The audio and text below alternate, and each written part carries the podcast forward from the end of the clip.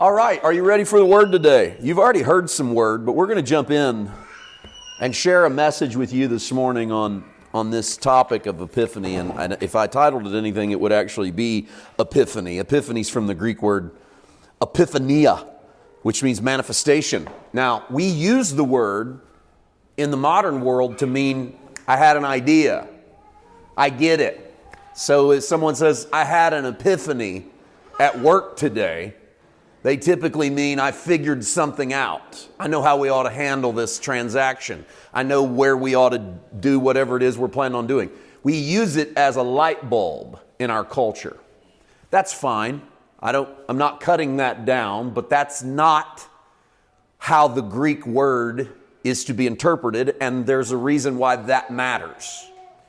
On the Christian calendar, we celebrate Epiphany as the moment that God manifests himself to the rest of the world. Because up until Jesus, the manifestation of God, the display of God, had been, for the most part, confined to Israel and Judah.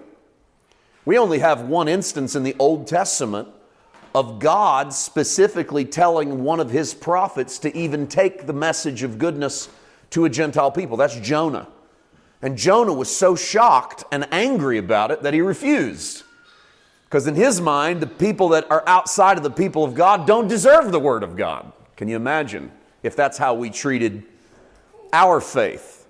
That only the people of God should receive the goodness of God. I hope you can pick up my sarcasm a little bit because that's exactly how a lot of Christians act about their faith. That only God's people get God's goodness. But the truth is, the beauty of Epiphany is to show us that God doesn't play by your rules.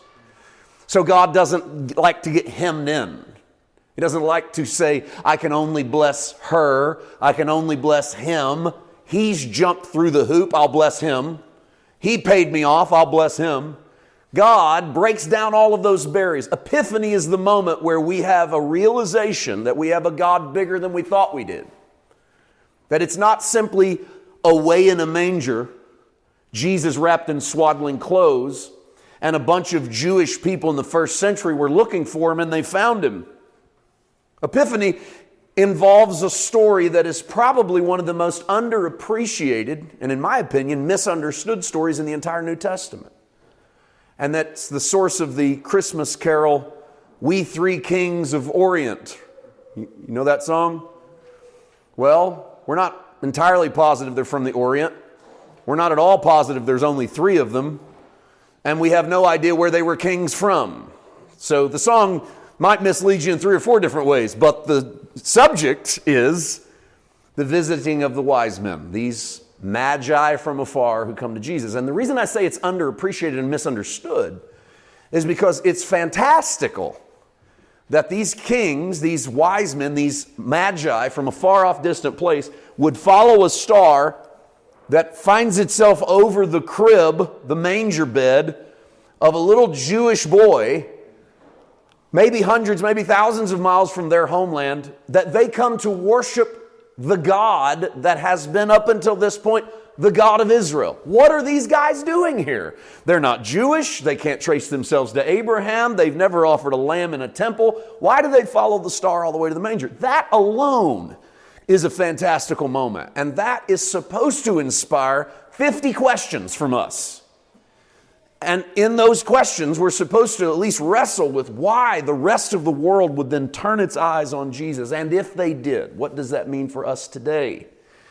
And what relevance does that have in our life? And so, epiphany is really Greek for appearance of the dawn, the appearance of the sun rising, but it's also the manifestation of a deity to a worshiper, so that when men worship God, He shows himself. And when he does, that's an epiphany.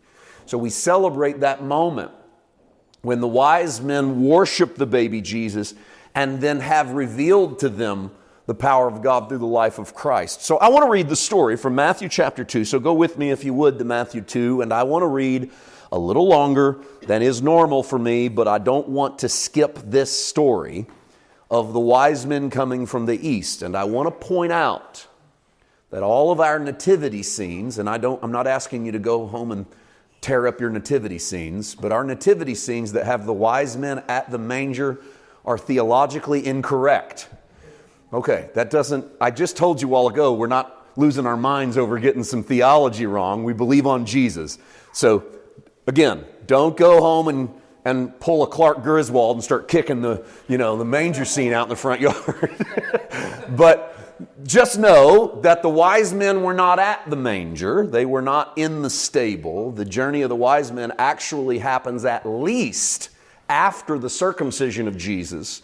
When he circumcised at eight days old, our reading this morning had the, re- the receiving of the baby Jesus at his circumcision. And you remember in that reading, his mom brings a pigeon and a turtle dove as a sacrifice. That's what the poor people brought to the temple. If you were wealthy, you brought a bull. You were a little bit lower down the strat- stratosphere, a, a stratum of economics, you brought a goat, a lamb, pigeons and turtle doves. Jesus' parents bring pigeons and turtle doves because they don't have much. Now, when the wise men show up, they bring gold, frankincense, and myrrh. If the wise men had already been there, it's no longer legal for Mary to bring pigeons and turtle doves. If you've got gold, frankincense, and myrrh in the storage house, you probably should have brought a bull. You get, get the point? And so the, the object then becomes taking us past the circumcision of Jesus all the way up to the arrival of wise men. Let's read that story from Matthew chapter 2, verse 1. After Jesus was born in Bethlehem of Judea in the days of Herod the king, behold, wise men from the east came to Jerusalem saying, Where is he who has been born king of the Jews? We've seen his star in the east and have come to worship him. When Herod the king heard this, he was troubled, and all Jerusalem with him. When he had gathered all the chief priests and scribes of the people together, he inquired of them where the Christ was to be born. So they said to him, In Bethlehem of Judea, for thus it is written by the prophet. Notice verse 6 is all a quote. But you, Bethlehem, in the land of Judah, are not the least among the rulers of Judah. For out of you shall come a ruler who will shepherd my people Israel. This is a direct quote from Micah chapter 5, verse 2, Old Testament prophecy of where Jesus would be born. Verse 7 Then Herod, when he had secretly called the wise men, determined from them what time the star appeared.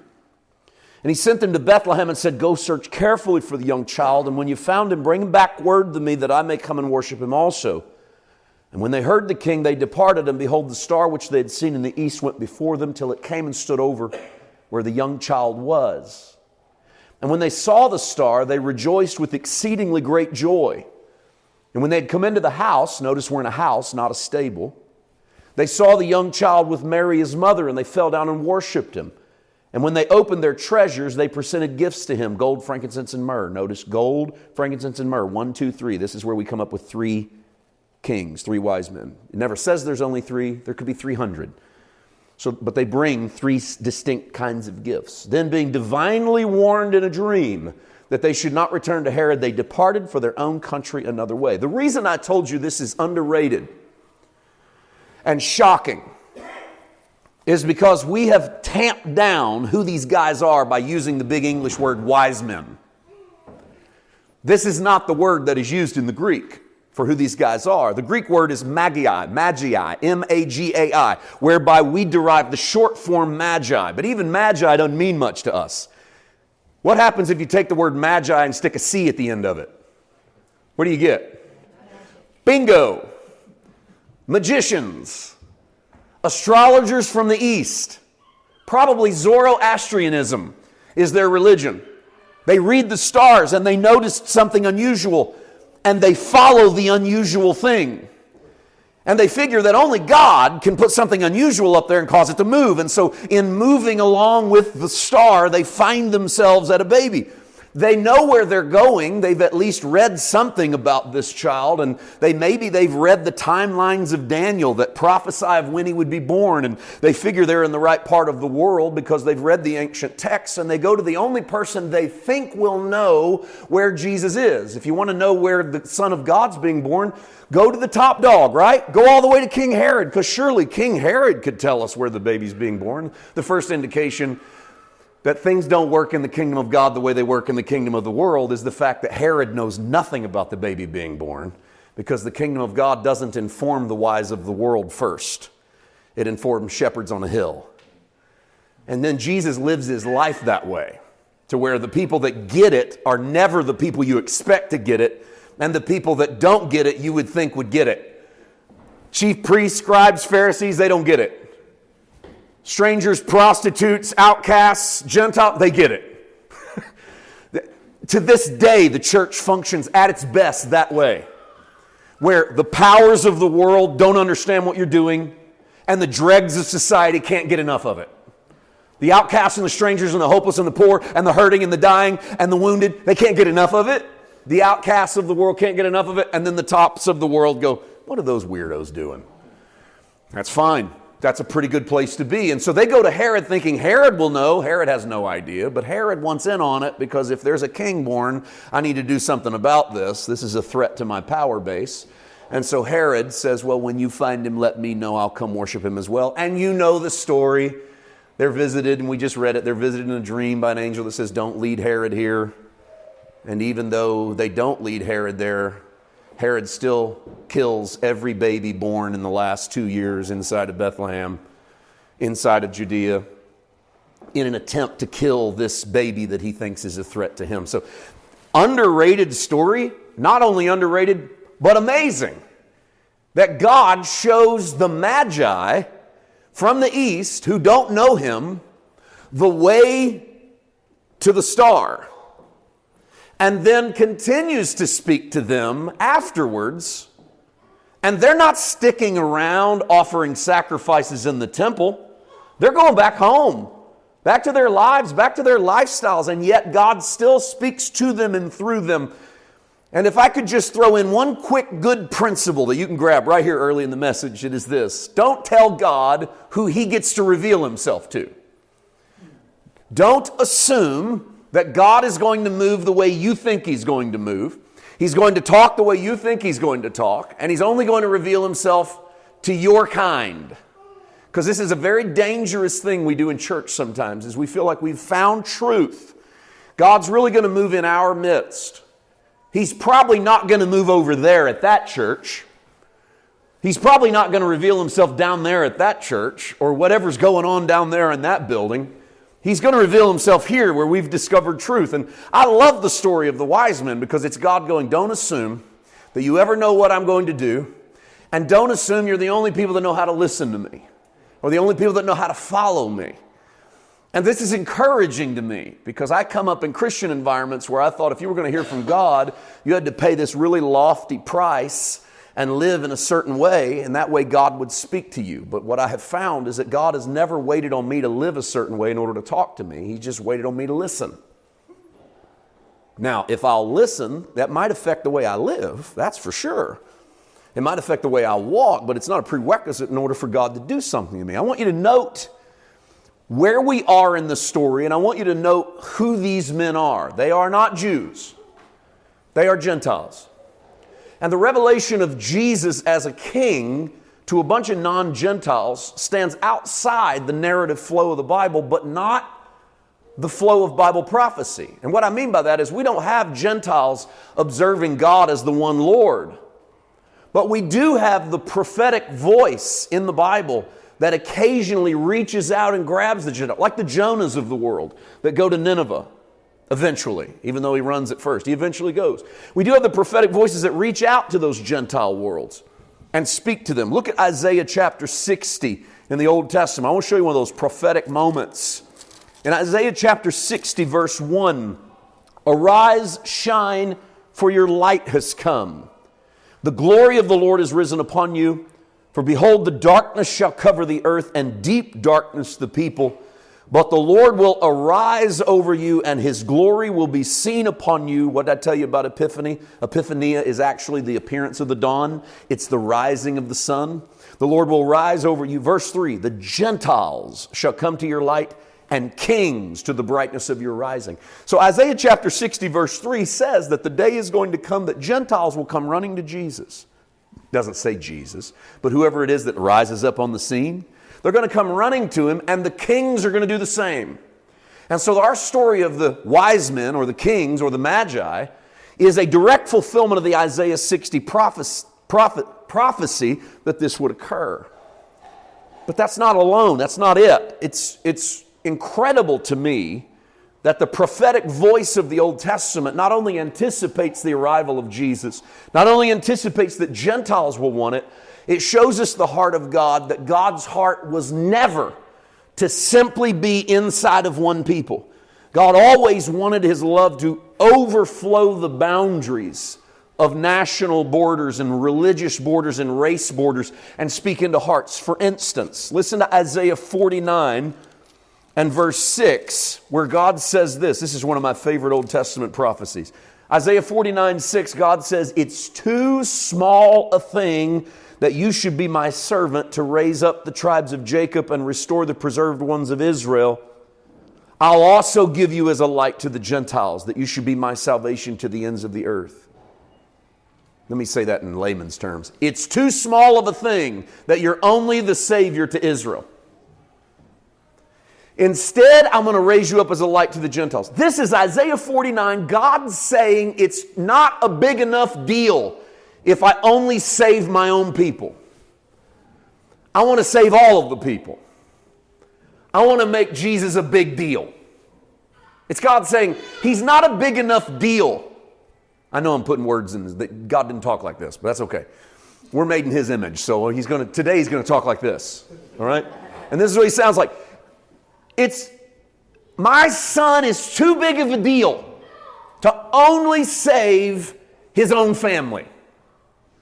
He's such a big deal, he's going to invite all the families in. That's a big deal. Little deal, I save my own people. This is the fascinating thing. Most of this Old Testament, this is all of this, most of this is one people. And then right up near the end, God goes, My son's too big of a deal for just one people. I, I'm going to get all of them. When I, when I step into the timeline, this is God putting on a human suit and steps into the timeline as Jesus. He goes, When I step in, I'm too big of a deal to be confined in one family. So I'm going to throw the doors wide open.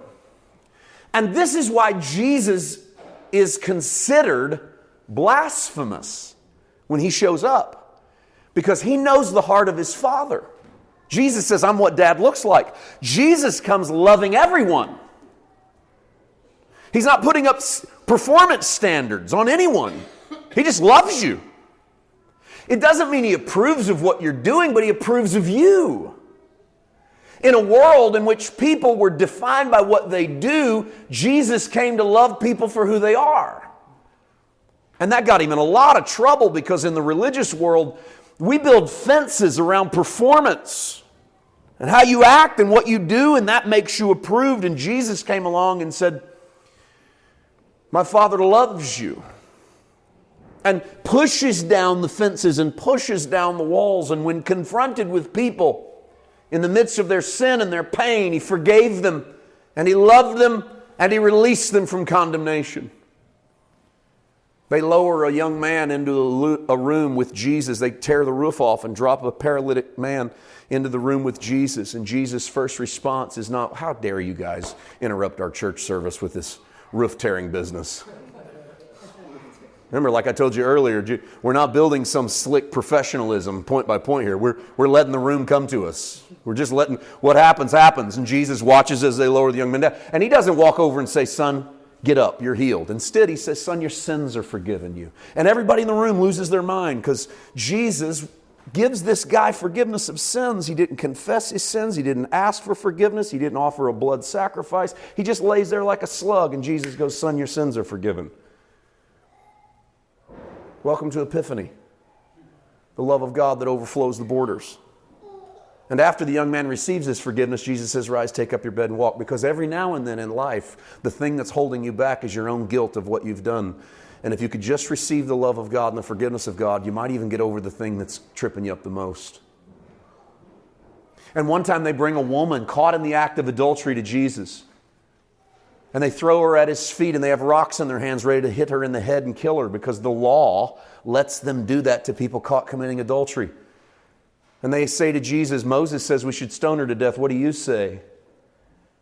And Jesus doodles in the sand because some answers are too big for you to give quickly. You need to take your time and doodle in the sand and make sure you're hearing from God. Don't spout off at the mouth before you've spent a little time alone with the Father. And so Jesus reaches down and doodles in the sand and looks back up and says, He without sin among you, you go ahead and kill her. I give you permission. If you haven't done anything wrong, you get to be the person that cracks her skull first. Goes right back down to drawing in the sand. And everyone from the oldest to the youngest drop their rocks and walk away. And Jesus says, Woman, where are your accusers?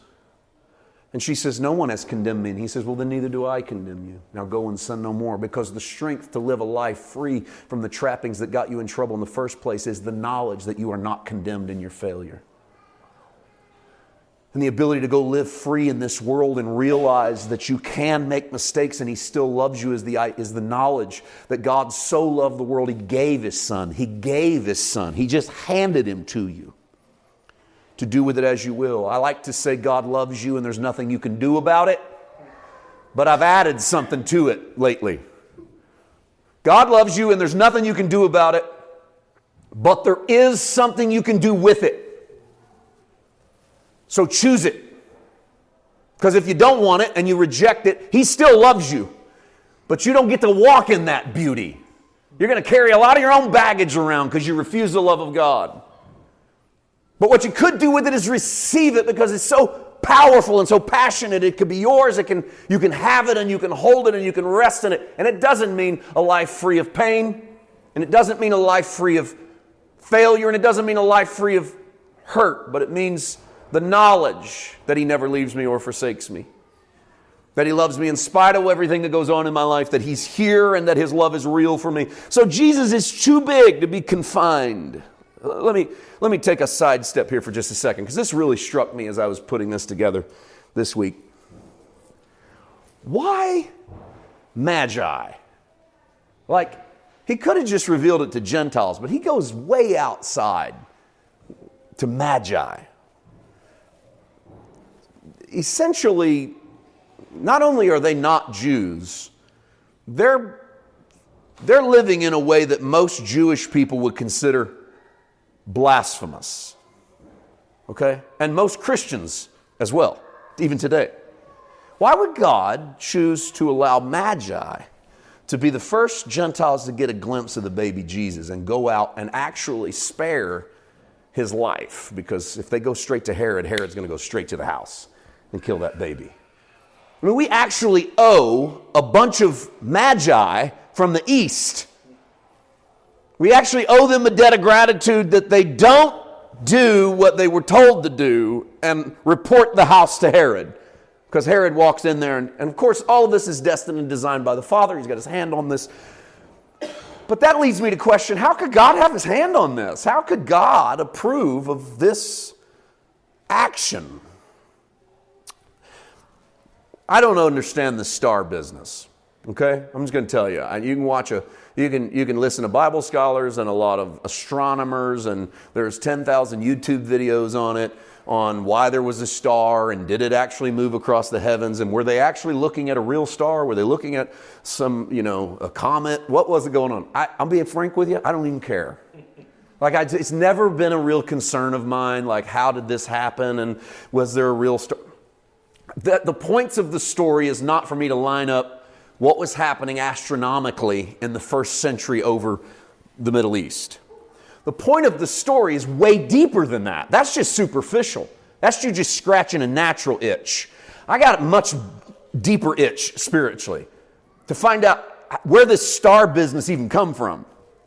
And what's shocking to me is there's an Old Testament prophecy of a star being born in the land of Judah. And would you know that the prophet is not Jewish? Let me read it to you. Numbers chapter 24, verse 17. How many of you have ever heard of Balaam? Okay, here's a quick little Sunday school review. Balaam, the children of Israel are going through the land in which Balak is king, land of Moab. Balak the king hates Israel coming through his property, but he can't beat them. They're too big for him. So he hires a prophet named Balaam to stand on a hill. This, this, sound, this is a crazy story, all right? He hires Balaam to stand on a hill and look at God's people down in a valley and raise his hands and curse them. I read this and think, this is, this is nuts. Like, this is going to matter to the people of God.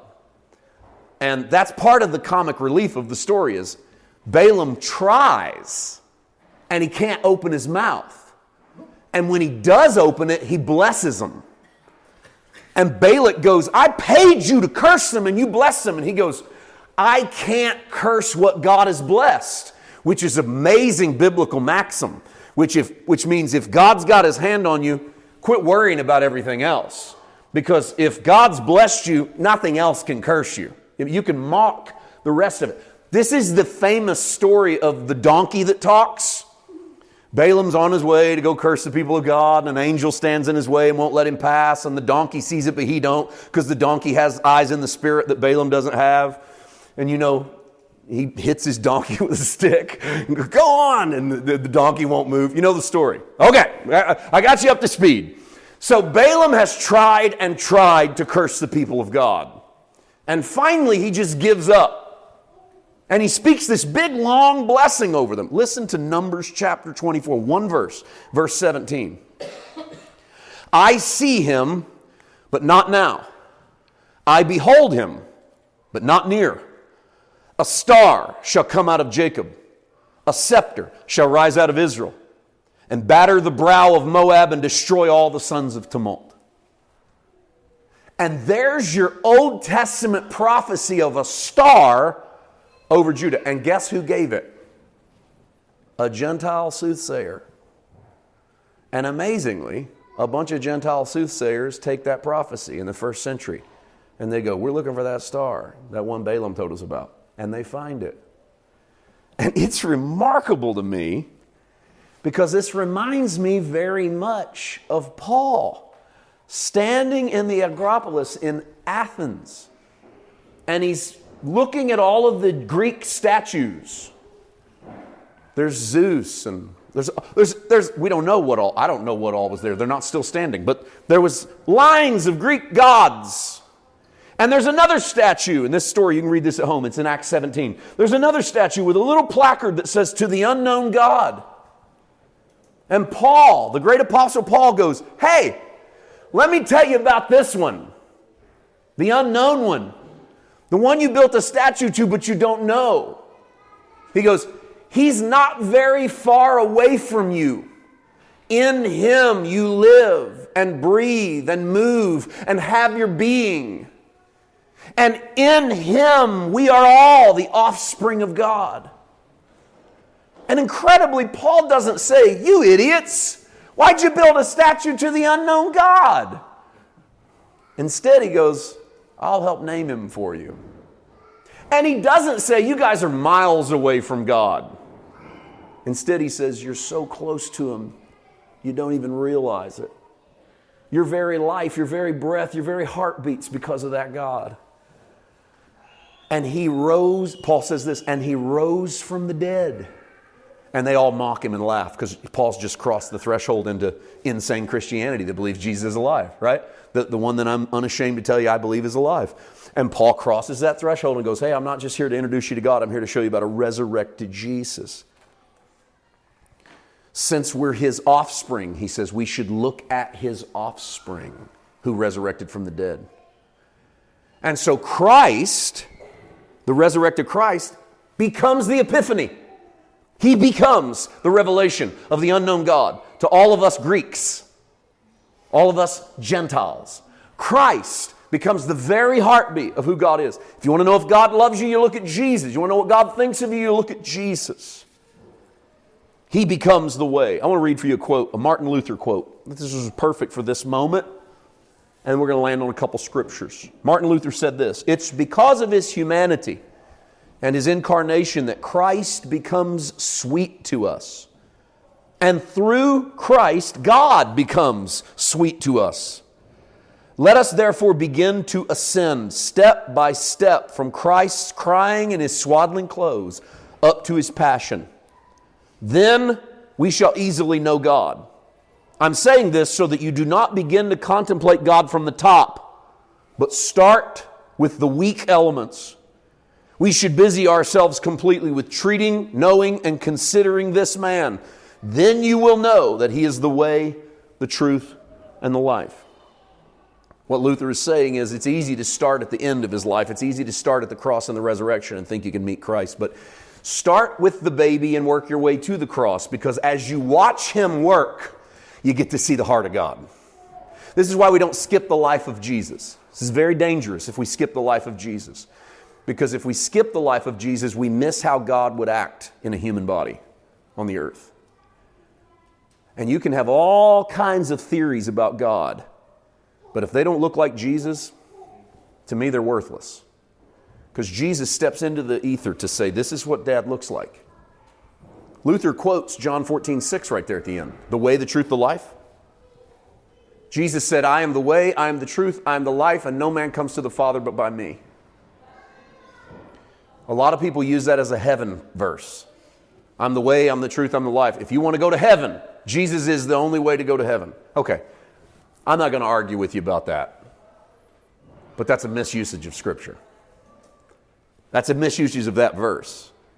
Jesus doesn't say, I'm the way, the truth, and the life, and no man gets to heaven by me. Jesus says, I'm the way, the truth, and the life, and no man knows God as their Father except by me.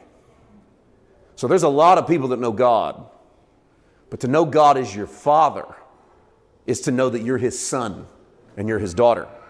And the only way you're going to know that is through Jesus. Christ shows you what the sons of God live like, shows you what the sons of God love like.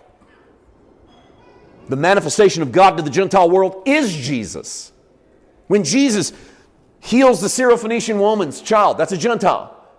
When Jesus heals the centurion's servant, that's a Gentile. In all of these moments, it's Jesus saying, it was never just about a single people, it was about every person. And I want to make sure you know that it's about you too. One more verse, 2 Timothy chapter 1, because I want to show you that epiphany is not something just in your past, okay? Epiphany is something in your present and it's something in your future.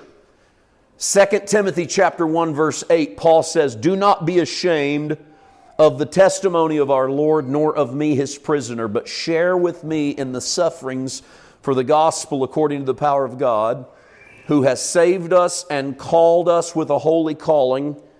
not according to our works, but according to his own purpose and grace, which was given to us in Christ Jesus before time began but has now been revealed by the epiphania of our Savior Jesus. No, the English there is appearing, but that's epiphany. This is Paul using that word. It's Paul saying it's now been revealed to us by the epiphany of who God is through Jesus Christ, who abolished death and brought life and immortality to life through the gospel. So, good news Jesus has abolished the death that, ha- that man had experienced in being distanced from God. We all still die, but we don't have to experience the death of the Spirit. Jesus has stepped into that, and we step into the fullness of who God is for us. So, what do we get to do with this every day? We get to have revealed to us who Jesus Christ is through the immortal life of God. So, the invitation that we give as Christians to people to come follow Christ is not an invitation, as far as I'm concerned, it's not an invitation that has much to do with life after death. Death has been abolished. For death, spiritual death, has been abolished. Christ has already conquered your spiritual death. What he's inviting you to do is step into his life. He's inviting you to step into the fullness of knowing his Father loves you, the fullness of knowing that you bring who you really are to Him. And the invitation is always to bring who you really are to God so that you can receive who He really is. And this is why I encourage you to be yourself. You say, Who else could I be? Well, we try. We try every day to be somebody else, to be something else, to be something more than we are or less than we are. Bringing the whole truth to God lays the whole truth of who we are before God because God brought the whole truth of who He is to us. He hasn't hidden anything. Here's the beautiful assurance God hasn't gotten to heaven and changed his mind and went, Now I'm going to come back, but I'm not going to look like I did when I came the first time. I'm going to be a bloodthirsty killer and I'm going to knock out half the world. If that's your version of Jesus coming back, I'm sorry, I'm not going to get on board with that. Jesus has to be, the Jesus that comes back looks like the Jesus that left. He's, he's God that never changes. And the Jesus that'll make an appearance in your life looks exactly like the Jesus that told the woman with, caught in the act of adultery, Neither do I condemn you. Now go and sin no more. That's the Jesus that says to you, Neither do I condemn you. Now go take that equipment and go live the life of God because it's a life worth living. I told you guys earlier that we're just a bunch of just a bunch of ragamuffins sitting around the table of God enjoying Jesus. I mean that. Just a bunch of people sitting around the table of the Lord enjoying the Christ we see in each other for a little slice of our life, just a little slice of our week in a world full of an onslaught of hustle and bustle. Get to come into this space, take a deep breath, and see Jesus. And then let Jesus go into the roots of this garden, and, and we soak up the love of God. Not as someone who's hoarding it because we're afraid we don't get enough of it, but as someone who takes as much as we can get so that it, it comes out in us as we live our lives this week, that it leaks out to our neighbor that we realize that there is a way we can love our enemy. There is a way we can pray for our persecutor because we've so saturated in the love of Jesus. It's why we work really hard in this space to eliminate a lot of the outside stuff when you're in this room. I don't get up here and talk to you about politics and sports and economies and candidates. I talk to you about Jesus. You can give all that other stuff elsewhere, but in here you soak up Jesus so much so that he, he leaks out in the way that you treat your neighbor. You are the walking chance for epiphany for the world. You are the manifestation of God. Jesus said, By this they shall know that you are my disciples. Not that you have great moral code or you vote a certain way or you live on this side, because they'll know you're my disciples because you love. Because it's so obvious in the way that you love, they'll go, These people must follow Jesus because only Jesus could love like that. Would you bow your heads with me for a second? And take another deep spiritual breath and soak in the love of the Father. I want you to know you are loved today. Soak in the love of the Father for you. Father, thank you for such a beautiful opportunity today to share the good news. Thank you for a space like the Garden Church where we can come as we are and meet you just as you are. Where we can have the roots of our lives washed off with the water of the Word. Where, Father, we don't, we don't come in here and hear a word that says, go do exactly what you did this week. We come in here a word that says, God loves you, regardless of what you've done this week. Receive the love of God so that your next week can be saturated in that love. And I pray that's what you do in me today, Father. And I praise what you do in this place today, Father. As we confess our sin, as we receive our Savior, and as we walk in the Holy Spirit. We confess who we are to receive who you are so that we can live that out in Jesus' name. Amen.